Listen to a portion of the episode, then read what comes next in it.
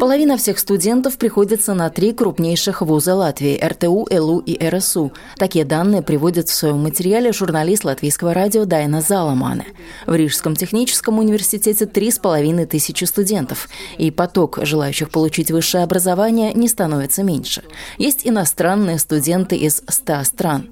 В последние годы заметно вырос интерес к инженерным отраслям, рассказала проректор по учебной части РТУ Элина Гайла Саркане. Если смотрим на инженерные науки, производство и строительство, то наибольший спрос на специалистов по компьютерным наукам. Появляется также спрос на биотехнологии, биоинженерию и новые междисциплинарные программы, на которые в мире спрос только формируется.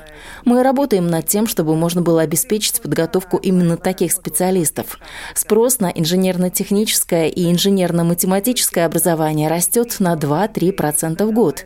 Да, общее число студентов студентов сокращается, но спрос на такие знания сохранится и в будущем.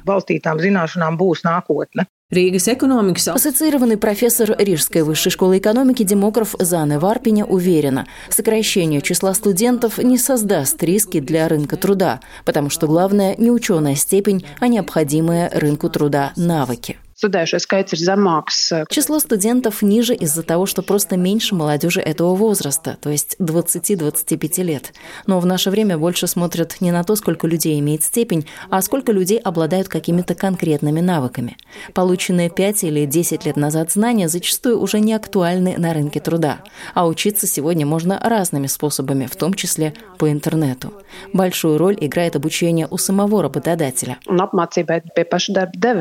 Дарба devēja конфедерация. По оценке представителя Латвийской конфедерации работодателей Лены Вороненко, сейчас на рынке труда нужны люди с инженерным образованием. Такое образование обеспечит зарплату на 30% выше средней. Важно и пополнять багаж знаний.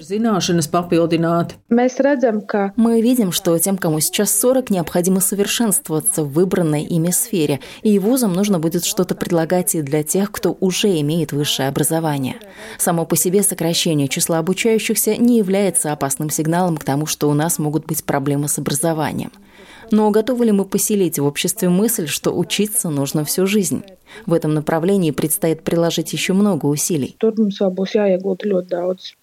Ган РТУ, и Рижский технический университет и Видземская высшая школа готовы участвовать в переквалификации работающих и внедрять принцип образования в течение всей жизни, отметила ректор Видземской высшей школы Агнеса Давидсона.